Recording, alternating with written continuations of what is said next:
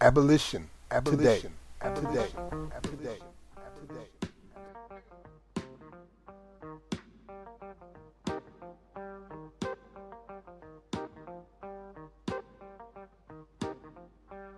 With this warning to the American people, I bring my story to its end. What men want and what they will, working for a dollar bill. Sad to see the old slave mill grinding slow but grinding still. Walking home, a youth gets killed. Police free to shoot at will. Sad to see the old slave mill grinding slow but grinding still. Nine to five, you know the drill. Weekends are a short-lived thrill. Sad to see the old slave mill grinding slow but grinding still. Cover a net over till it spills. Take until they've had their fill. Sure hurts to see the old slave mill. grinding slow, but grinding still, grinding still. A new pattern of oppression replacing the old slave system was growing up in the South. The plantation owners, shorn of their source of power by emancipation, devised new methods of reducing the freedman to a state of peonage that would keep him bound hand and foot to the plantation. Terrorist societies such as the Ku Klux Klan, swept down upon Negroes who dared to protest the violation of their rights. Any Negro community which sought to defend its civil liberties soon found its churches and schools a smoking shambles. Soon, as a result of this terror, the constitutional amendments adopted after the Civil War became little better than a mockery of freedom. When I met delegates, at Negro conventions who had lived through the horrors of seeing their families massacred, their churches and schools burned to the ground, and their homes left in smoke and ruins, I realized the ridiculousness of the contention that my work was over. Constitutional amendments guaranteeing the Negro equality and fair play looked very well in print, I reminded my friends. But law on the statute book and law in the practice of the nation are two very different things, and sometimes very opposite things. What were the 14th and 15th Amendments worth to the victims of the Klan terror? What did the ballot mean to men reduced to a state of peonage? At the South, I argued in speech after speech the Negro dependent upon his enemy for his daily bread cannot long vote or act contrary to the will of those to whom he must necessarily look for food and raiment, which he must have. It is a grand thing to have rights secured by constitutional provisions and by legal enactments, but without a public opinion and the government to enforce them, they are a mockery. To be one half freeman and the other half slave, to be a citizen and yet treated as an alien to be a man and yet not be a man among men may do for monsters, but not for genuine manhood. To those who called for a halt to agitation on the Negro question, I replied, We certainly hope that the time will come when the colored man in America shall cease to require the special efforts to guard these rights and advance their interests as a class. But that time has not yet come, and is not even at the door. When the doors of nearly every workshop in the land are closed against the colored race, and the highest callings open to them are of a menial character, while a colored gentleman is compelled to walk the streets of our large cities like New York, unable to obtain admission to public hotels, while staterooms are refused in our steamboats, and berths are refused in our sleeping cars on account of color, and the Negro is a byword and a hissing at every corner. The Negro is not abolished as a degraded caste, nor need his friends shut up shop and cease to make his advancement in the scale of civilized life a special work. Abolition. Abolition. Today. Tell you a story. Once upon a time, a man got fucked. Now, how is that for a story? Because that's the story of black people in America. Shit. You all don't know you black yet. You think you just people. Let me be the first to tell you that you are all black. The moment these Dutch motherfuckers set foot here and decided they white, and you get to be black, and that's the nice name they call you. Let me paint a picture of what's waiting for you on the shore. You arrive in America Land of opportunity, milk and honey, and guess what? You all get to be slaves. Split up, sold off, and worked to death. The lucky ones get Sunday off to sleep, fuck, and make most slaves and all for what? For cotton, indigo, for a fucking purple shirt. The only good news is the tobacco your grandkids are gonna farm for free is gonna give a shitload of these white motherfuckers cancer. Ah, and I ain't even started yet. A hundred years later, you're fucked. A hundred years after that, fucked. A hundred years after you get free, you still getting fucked out of job and shot at by police. You see what I'm saying? This guy gets it. I like him. He's getting angry. Angry is good. Angry gets shit done. Use your tears, And here he is telling you. You are staring down the barrel of 300 years of subjugation, racist bullshit, and heart disease. He is telling you. That is the one goddamn reason you shouldn't go up there right now and slit the throats of every last one of these Dutch motherfuckers and set fire to this ship. Mana, gomele ga boko, anini le ga wo.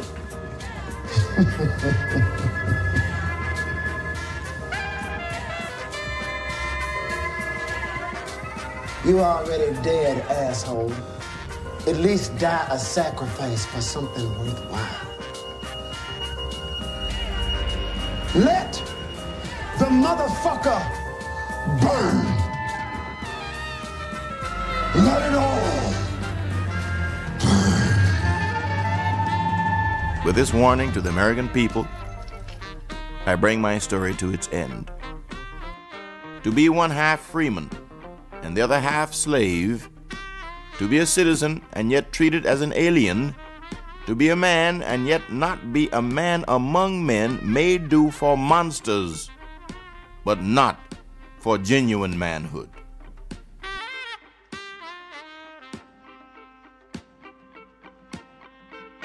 Abolition, abolition. Today. the Prisoners Digest International, which was a collective that I was a part of at that time, and it, uh, I wrote it after the prisoners at McAlester, Oklahoma burnt that prison down. I republished it on my blog last year when Atmore, Alabama went up in flames.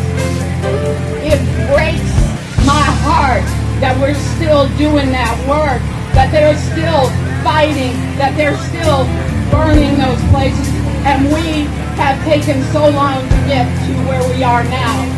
But it is of, of an incredible moment in history that we are here now. There are a lot of people here who've been doing this a long time, and there's a lot of young people here who are picking up the torch. Carry on. They ain't never made no secret about who they are and what they are. The real question is, what are we going to do? Who are we? What do we stand for? Yes. How much are we ready to fight and stand up for what's right for ourselves? That's the issue. Change your mind. Stop calling it the things that it is not. It's not mass incarceration. It's not all those things I mentioned before. What is it? Slavery. What do we want to end? Slavery. What are we fighting? Slavery. You might be right. You might be wrong. You might just think your life has gone on for too long. Your knees get weak, yes it do. Your heart grows cold. And you're tired of doing everything that you're told.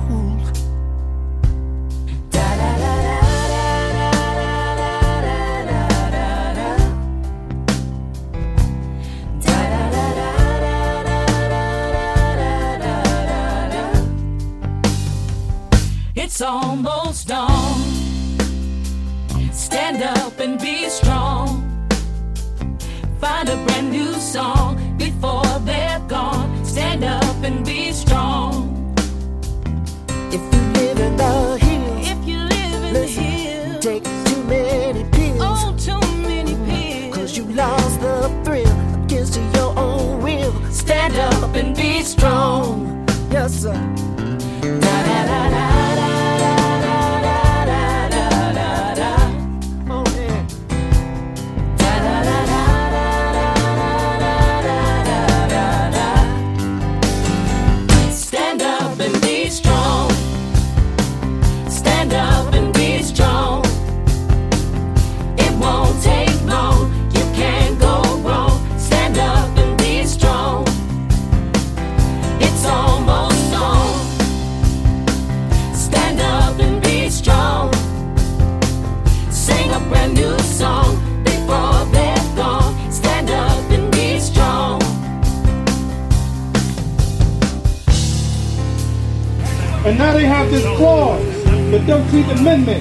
which allows them.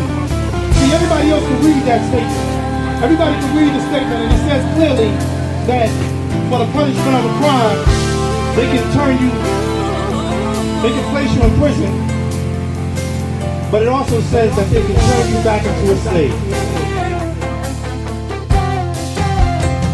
When the war is too long and your rights are all wrong, when they your face, put them in their place.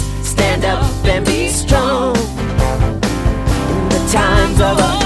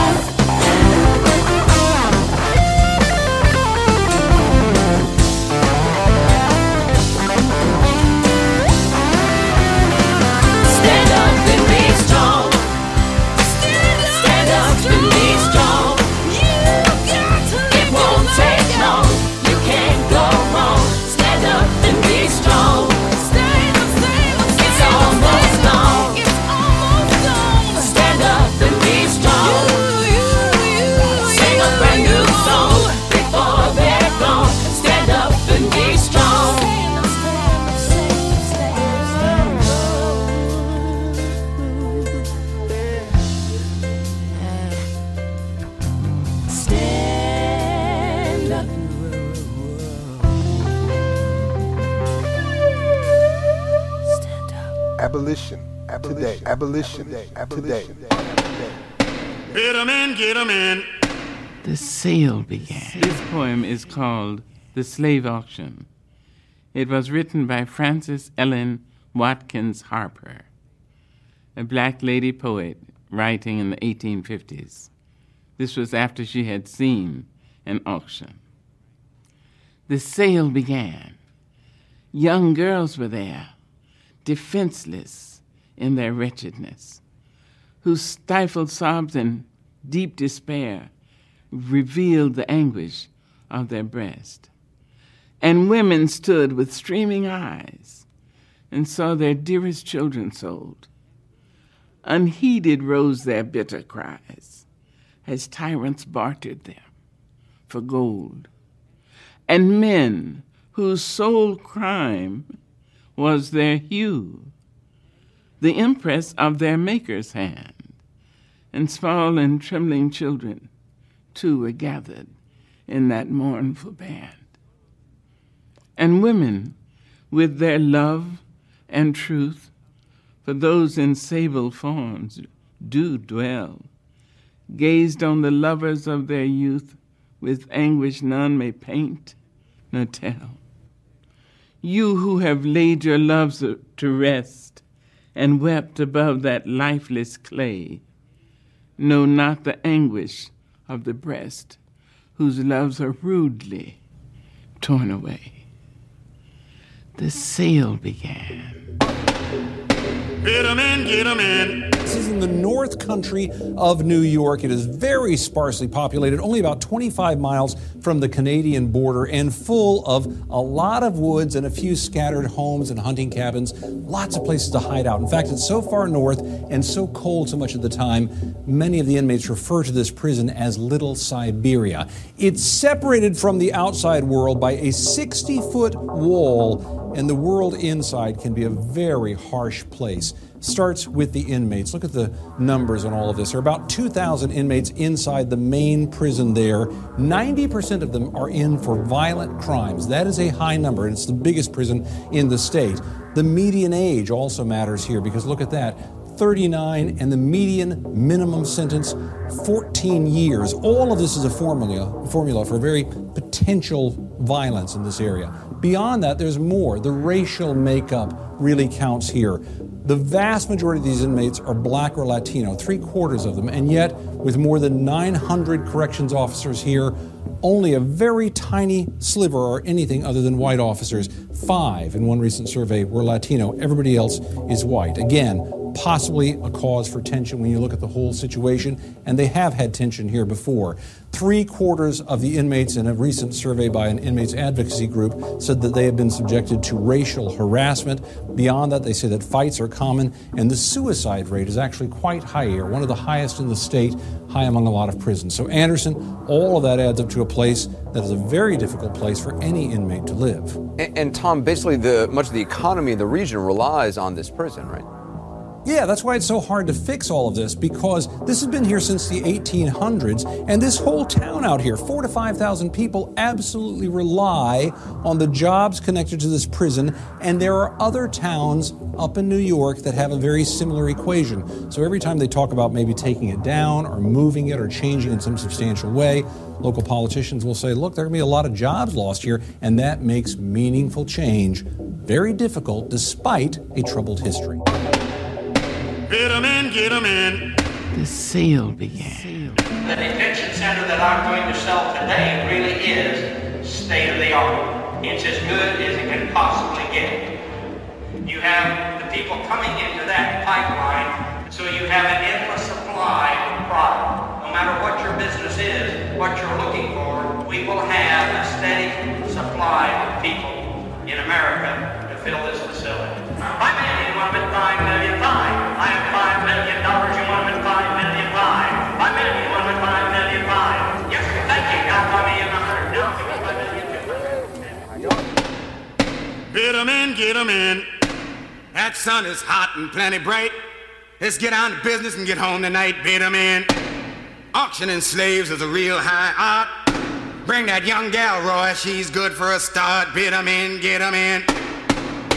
Now here's a real goodbye on about 15. Her great grandmammy was a die homie queen.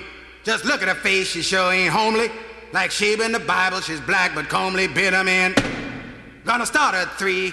Can I hear three? Step up, gents, take a good look, see, cause I know you want her once you see her. She's young and right, make a darn good breeder, bit them in. She's good in the field, she can sew and cook. Strip her down, Roy, let the gentleman look. She's full up front and ample behind. Examine her teeth if you got a mind, bid them in, get them in. Here's a bit of three from a man who's thrifty.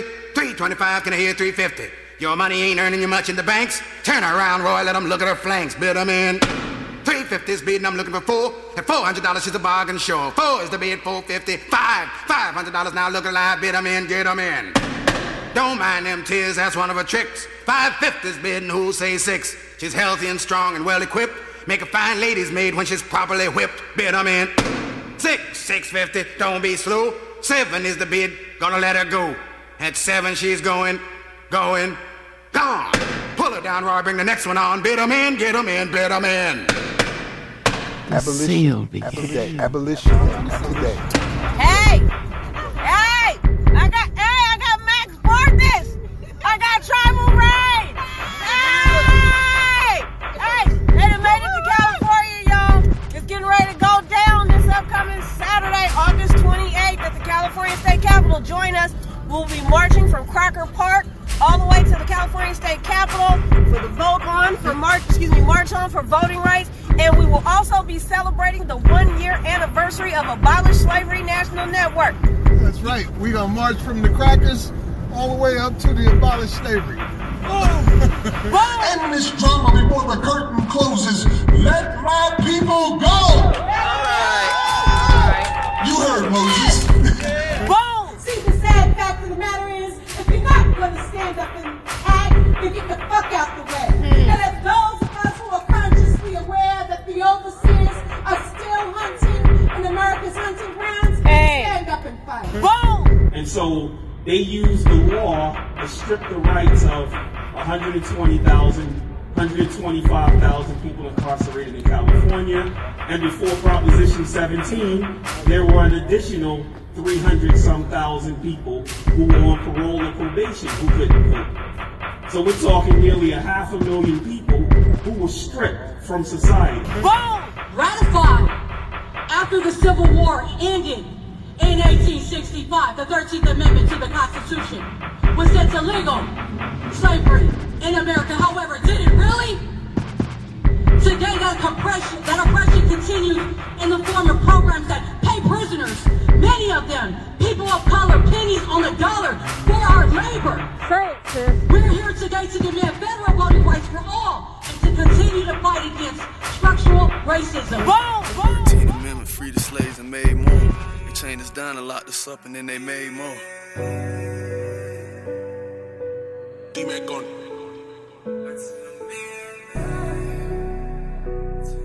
Yeah. Uh.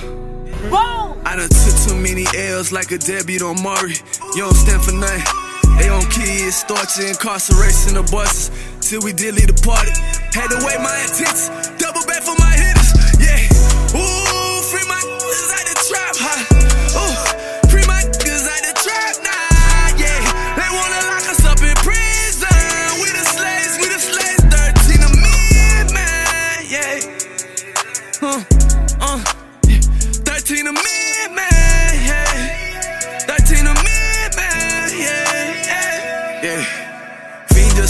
stereo. Roaches in my cereal. We ain't had no bank account. Disconnect my sprint phone. Friends be looking pitiful. Hard as that scenario. Stressing every day, day I gotta don't I? You ain't got no money, sleep on the floor, sleep on the street. If you ain't got no job, ain't got no job, no food to eat. Everybody depend on you, with damn it, who you ask for help? Everybody down bad, they going through the same head. You, you wanna do what you gonna do? They call it surviving. They hit lists and servants, and they selling dope surviving. And every day you gotta hustle hustle just to stay afloat. You look around and all your brothers in the same boat. Your skin proud, black, they put us in section, they got us bit. I'm a police.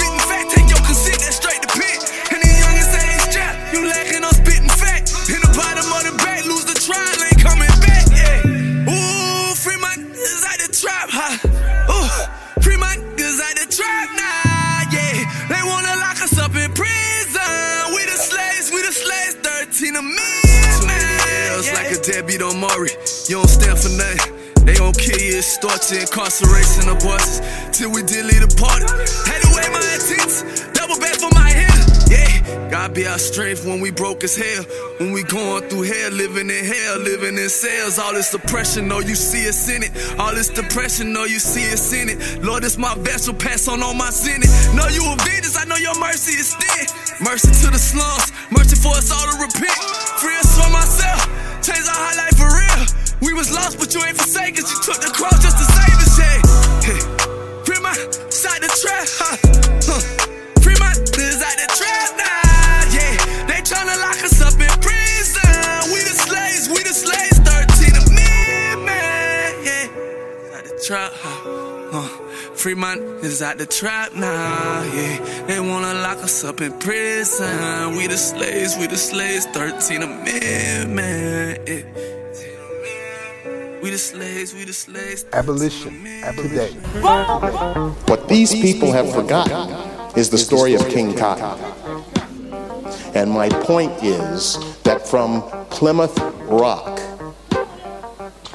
white supremacy was the basis of how this country was formed. It doesn't mean that we're not a great country. It doesn't mean that we currently are all bigots. It means this is the truth about how our country was formed, and we can either deal with it realistically and as the truth, or we can keep trying to deny it. And in terms of keep trying to deny the nature of our true history, I feel like just saying, how's that working out for us? I'm now going to show you, in the words of the people who built the country, how important white supremacy was. What these people have forgotten is the story of King Cod. Important as the soul is to the body, and without it, no house can gain a proper stability. And you're like, Jeff, that's 1784, a long time ago. What these people have forgotten, bear with me, is the story of King Cod. 40 of the 56 signers of the Declaration of Independence owned other human beings the founding fathers of America had absolutely, positively no problem with white supremacy. They believed in it. It was the truth. It was the reality of their time. And they weren't embarrassed to say it. What these people have forgotten is the story of King One of the main reasons that Native Americans were driven off their ancestral land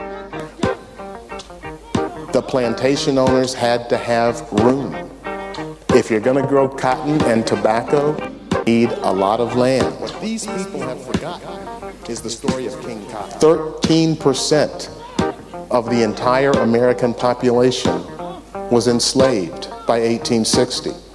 Can I see a show of hands? How many people understood that slavery was that pervasive? And maybe some, and that's good, but you know what? I guarantee if you knew that, you didn't learn it in high school and you didn't learn it in college. You learned that somewhere else. This is not taught to us. To understand the economic dependency on slavery. And so when I talk about the monuments and the Civil War and the things that are behind this, one of the other things I would just encourage you to do, like any other investigation that you would do, follow the money to understand what the motivation is. Just follow the money. The Indian Removal Act of 1830 took 100,000 adults and sent them on our version of the Long March. And you see how many of them died on that march. What this did to the Choctaw Indians in the Southeast was horrendous. And here's why they did it because they needed room for this. What these people have forgotten is the story of King People may think, well, I have an understanding that slavery was somehow directly tied to cotton production, and cotton production was kind of important. I want to ask you to think about that in some different terms. And before we do that, let's talk about Andrew Jackson, who was the architect of the Indian Removal Act. And our president, once again, we talk about rewriting history. You can't diss Andrew Jackson. He's on the $20 bill. And if he's on the $20 bill and he's a horrible, horrible person, what does that mean? Does that mean we have to take him off the $20 bill? Does that mean we have to start thinking about why we put him there in the first place? I don't want to deal with that. He's a great president. Well, these are the facts about Andrew Jackson that I'd ask you to consider. What these people have forgotten is the story of King But here's what our president of the United States has said about Andrew Jackson. And I'm going to read this. Had Andrew Jackson been a little bit later, you wouldn't have had the Civil War. He was a very tough person, but he had a big heart. And he was really angry that he saw what was happening with regard to the Civil War. He said, There's no reason for this. The problem with it is the first problem. These people have forgotten is the story of King Kong. That Andrew Jackson was dead 16 years before the Civil War started. And I know it is. It's like are you kidding me? But it's like as funny as a heart attack because there are people who believe this. And this is part, you're, saying, like, oh, it's ridiculous. Nobody believes that. We are in 2017 and we're having a debate about what the Civil War meant. If you think that who controls the past is not important, you are wrong. Think about the, the arguments that we're having in this country today, and it's because the past has been concealed. These people have forgotten is the story of King Cotton. This is one of the most amazing books you will ever see. Written in 1839, slavery as it is. And the only thing these people did was to go to newspapers, cut out articles about slavery, and put them in a book. That's why they called it Slavery as It Is. And so I want to show you the real Andrew Jackson because he had a slave that ran away and he wasn't having that. So he put an ad in the newspaper, Stop the Runaway, and he offered a $50 reward. That's not what I want to talk to you about. It's the end of this newspaper advertisement put in by Andrew Jackson near Nashville, state of Tennessee. And this is what it says If you find that slave, $10 extra for every hundred lashes any person will give him to the amount of 300. What these people have forgotten is the story of King Tut. When people say, folks didn't fight the Civil War about slavery, they were about defending slavery. This is years before the Civil War is slavery as it is. Everyone knew that this is what slavery was about. There weren't any questions about it. What these people have forgotten is the story of King Cotton. So, Texas school officials are saying we want our children to learn that slavery was a side issue to the Civil War because it's divisive. We have to look forward. And, and President Trump is saying we need to love each other now and whatever. But we need to love each other and we have to look forward, not backward. And I get that.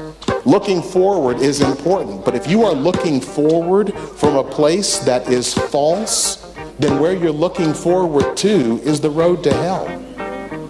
We can't go forward without acknowledging where we have been. What these people have, what these people have forgotten is the story of King Cotton.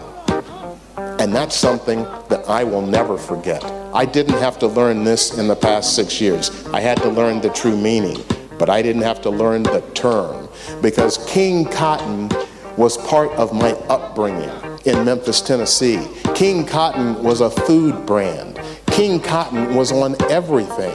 There was actually a Hotel King Cotton in Memphis. Army and Navy Club, completely air conditioned, bed and halls sprinkler protected, three channel radio and Muzak, and overlooking the Mississippi River. This was one of the luxury hotels in Memphis. But what does the phrase King Cotton mean? what it meant to me was bacon. Because King Cotton bacon, King Cotton sausage, King Cotton like rolls. This was this was like the food of my childhood. Everybody in Memphis bought King Cotton brand. And when I finally found out what the name actually stood for, I felt like I wanted to throw up. Because King Cotton the theory that was used by Southerners before the Civil War to say, we can do this. We can break away from the North and it's economically feasible. And here's why everybody depends on our cotton. We can shut down the mills in the North in a heartbeat. Britain and France are going to have to make a decision. Will they support us militarily? Because we can cut down their mills. We just won't send them our cotton it couldn't have been more practically and beautifully stated than it was by Senator Henry Hammond of South Carolina. Without firing a gun, without drawing a sword, should they make war on us, we could bring the whole world to our feet. What would happen if no cotton was furnished for three years? England would topple headlong and carry the whole civilized world with her, save the South. No, you dare not make war on cotton. No power on earth dares to make war upon it because cotton is king. Follow the money. This is how important cotton was. What these people have forgotten is the story of King Cotton. What kind of money are we talking about? 1840, cotton made 59% of all U.S. exports. This is 16, 15 years before the Civil War. 1.5 million pounds with about 700,000 slaves, and you can see how that changed. 2.25 billion pounds and almost 4 million slaves. This is what made America wealthy.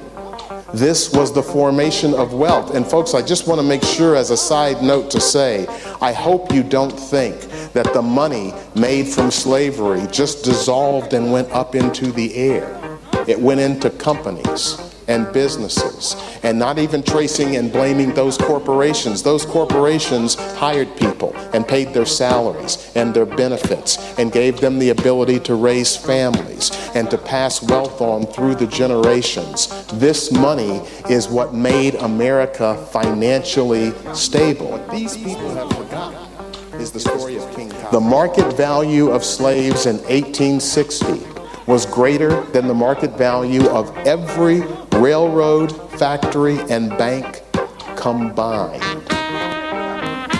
Follow the money, because the money we're talking about was huge.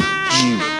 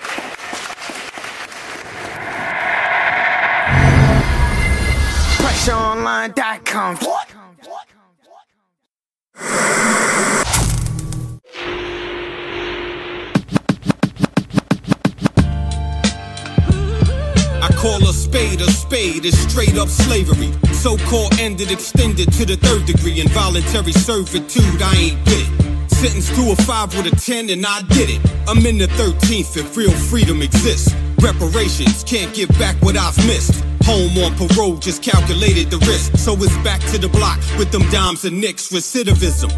Trying to paralyze the energy, suppress the ambitions of a black man. Listen, I'm fed up. Still walk with my head up and lead by example, something most men can't do. That prison labor? Wouldn't wish that on my worst neighbor. Oppression in the truest form results to poor behavior, and it occurs on the norm. Swarm like them bees in the trees, define unity. Empower all affected, let's build our community. TP slavery, the 13th Amendment. 96 crime bill, we mostly defendants. Broken descendants, your folk reap the benefits. To humanize a brother so we won't reach the census. Three fifths, is he part of the population? We pissed, we started an operation. Supremacist, while argue it's not a racist system while we massively incarcerated. The facts, it be hard to face it. Try to practice the art of patience. Black and brown, we always sanction. Uh, cheap labor need larger payments. Crack, crack era sentence with the lifers. It's opioid and now we got a crisis. Yeah. American flag should be tagged with three marks of the sixes. Cause they used to hang us in the park by the benches. Don't care about your suffixes or prefixes. Slavery never was abolished, they remixed it. The proclamation was a prop for the Klan. They freed us, but with no crops and no land. So they get free labor when they let us bleed in the can. Cause we resort to crime when trying to feed the fam. Had brushes with the law, stayed consistent. Been arrested 14 times, no conviction. Pugilism came out swinging, Sonny Liston and I represented myself. That boy different. My folks built this country. How we lazy, and we bringing all of the culture, cause we wavy. Me work for 33 cent, you must be crazy. The government wants some of my time, they got to pay me. Pay me. Michelle Alexander with the new Jim Crow. Saw Ava 13th, and I was like, whoa. Black codes, they weren't codified. Involuntary servitude, I was victimized. So I became the sharecropper. Couldn't pay the fee, live a life of vagrancy. Couldn't pay the debt of a sharecropper. And now I'm in the penitentiary. I need that real emancipation. No slavery, don't exploit my situation. No progress without struggle like rope. In November's ballot question, thanks to FIBO. Hurt the bottom line of them corporations. No more making money off incarceration. I'm in the 13s with no hesitation, so I can talk about my mule and my reparations. Uncles and fathers snatched out of the home, uh, leaving mothers and children all alone. Taking collect calls over their telephones and for Black people, such a familiar song, not a crack baby, but was born in the 80s. Reagan made a deal to keep my family having great needs. Seven uncles, most of them were doing time. All was a flash before my eyes, we don't say cheese. Got no manners, so most of my homies take please. Get released to keep their freedom, gotta pay fees. See, the orange uniform is for the worst team. Coming for the bottom, play it off like an 8 seed. Rules like potato salad, man, who made these? One out of every four in prison skin is like me. Decades after they implemented the 13. numb to the pain like we chugging Malibu Bay ¿Cuál es tomada si una decisión te deja libre o te deja dentro de una prisión? Sea del cuerpo, de mente o de tu espíritu. te queda dentro, viene tu luz. Alumbra, ilumina tu camino. Vive tu vida, tienes un destino. Óyeme y coge de este consejo. Tú eres libre desde tu creación, deja que tu existencia y tu presencia exultan amor y en la tierra. Y ay, cómo nos vamos a elevar. No hay que sufrir y no hay que llorar. Marchen hacia adelante como un elefante, pa'lante en la lucha y echamos pa'lante. No es verdad si no es en libertad. No es verdad si no es en libertad. before Christopher sailed the harbor. His story that tells, these tales monsters. And even in those tales of a story, they don't never talk about how they came to conquer. What about the Olmecs? Wisdom of the toe Gold tip arrowheads to stretch them like a bowflex. Powers in the marsh, the artists in the protest. Jim Crow laws, and you can hang by the throat next. 13th Amendment, the dirt is extensive. Based on principles, some folks need suspension. Even the school systems will school you to miss this. And this is how I move, how I move with the business. This is endless. This is endless. Abolition. Abolition, Abolition. Abolition. Today. Today today. What can I say about Ancestry.com? My adventure began when I received a leaf pointing me in the direction of my great grandfather, who was a pilot with the Flying Aces in World War I. On my mother's side, I found an aunt who traced her lineage all the way back to Thomas Jefferson. I was able to trace my bloodline back to nobles and even a king. I discovered I'm a direct descendant of Eric the Red. After only a couple of hours on Ancestry.com, I was able to trace my family line all the way back to none other than our third president, Thomas Jefferson. Marie Antoinette. Thomas Jefferson. Aristotle. Thomas Jefferson. Alexander the Great. Thomas Mother Jefferson. Join Ancestry.com and begin a one of a kind journey into your unique past because you never know where your story begins. Thomas Jefferson. Jefferson.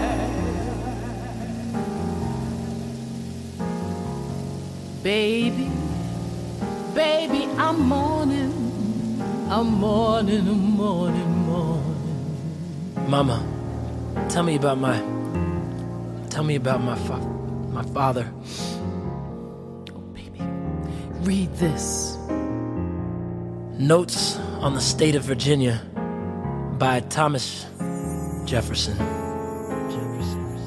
The first difference which strikes us is that of color. The first difference which strikes us is that of color. Whether the black of the skin proceeds from the color of the blood, the color of the bile, or from that of some other secretion, the difference is fixed in nature.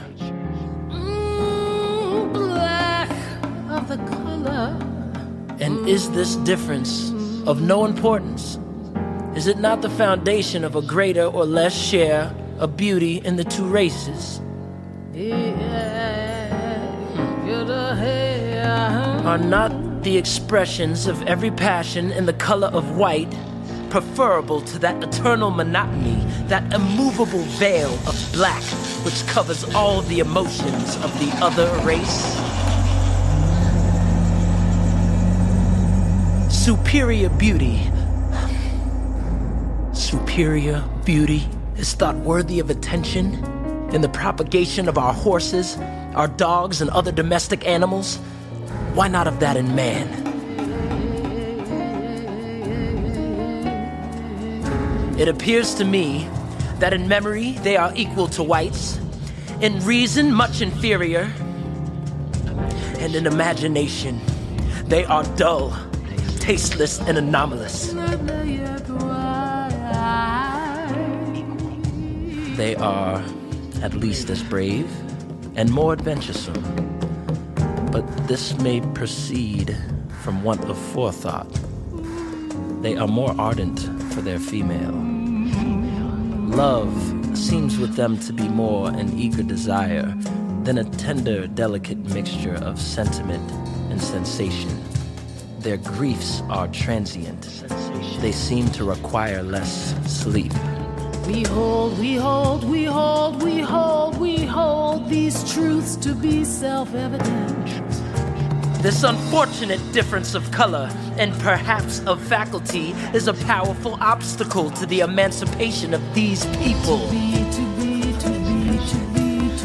Deep rooted prejudices entertained by the whites 10,000 recollections by the blacks, of the injuries sustained. New provocations will divide us and produce convulsions across this nation, which will probably never end, but in the extermination of one by the other. We hold these truths to be.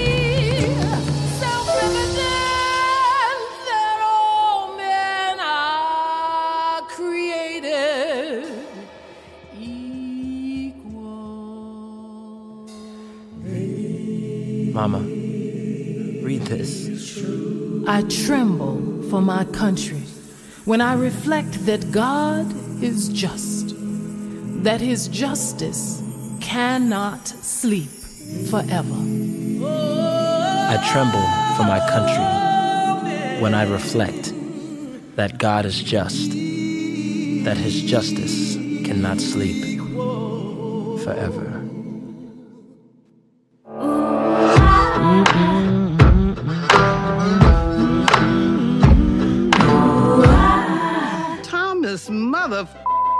Officer. Abolition. Abolition. Day. Today. As you all know, Deacon Hill, Coach Hill, whom we all knew and loved, was killed this past week by the Montgomery police when he suggested to them that they had beaten another man sufficiently. Brother Hill was my friend. He was your friend. He was these three boys' father. He was this woman's loving husband. Brother Hill was a good man,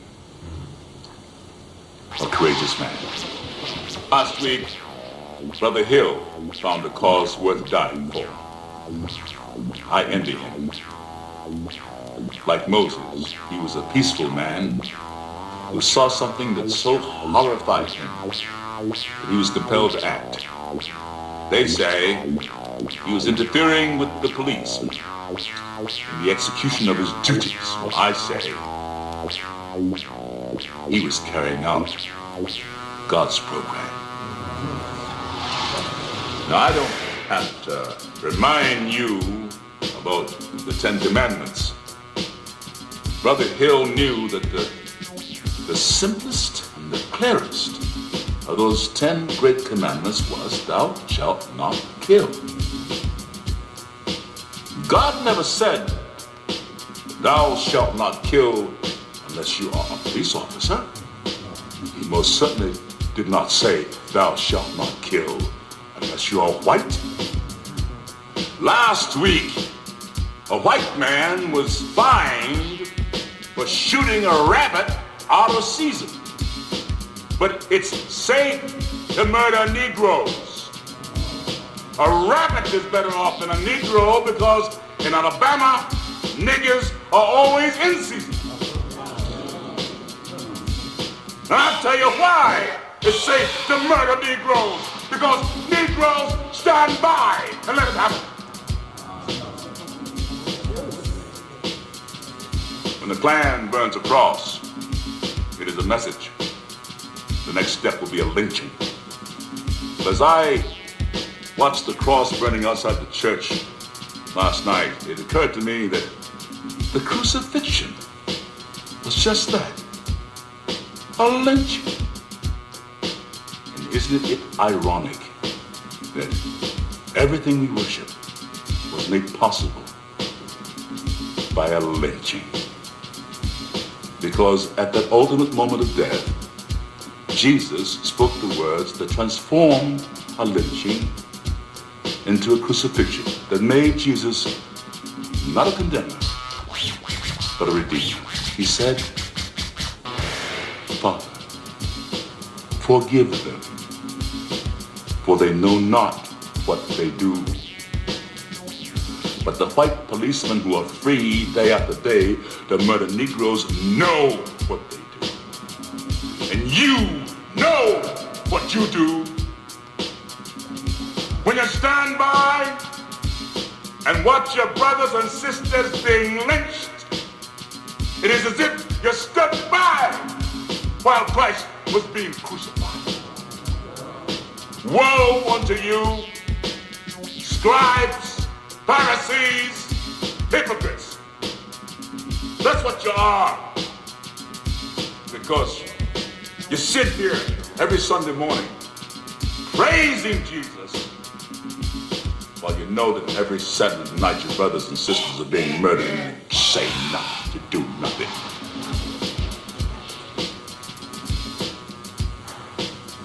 Is it fear?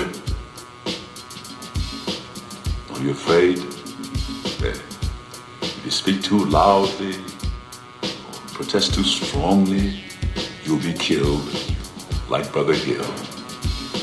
you well may be. He who takes not his cross and follows me is not worthy of me.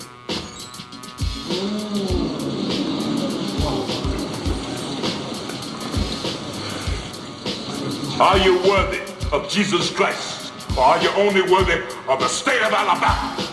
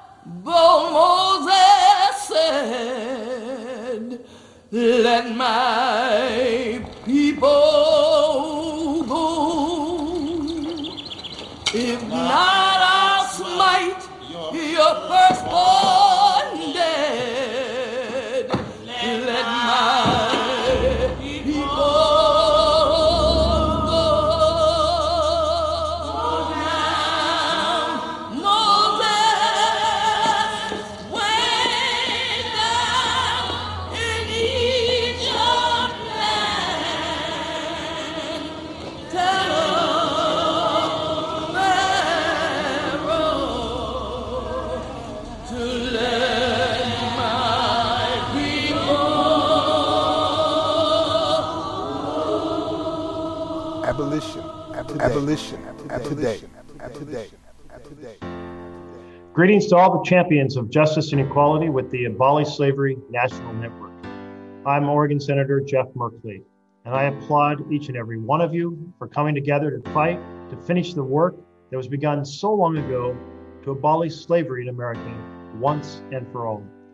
Generations of Americans have been taught to believe that slavery in our nation ended with the 13th Amendment. We all know that, unfortunately, however, that wasn't the case. 14 critical words in that amendment, the slavery loophole, allowed this horrific institution to endure right up to this very day, 156 years later. Those words are neither slavery nor involuntary servitude, except as a punishment for crime whereof the party shall have been duly convicted, shall exist within the United States. Those 14 words allowed white led governments in the southern United States to arrest black Americans for the crime of being black and rent those black Americans back out as slaves. The slavery clause perpetuated slavery and all the damage that went with it, subjecting those re enslaved to the most dangerous and deadly working conditions, subjecting them to the master's whip.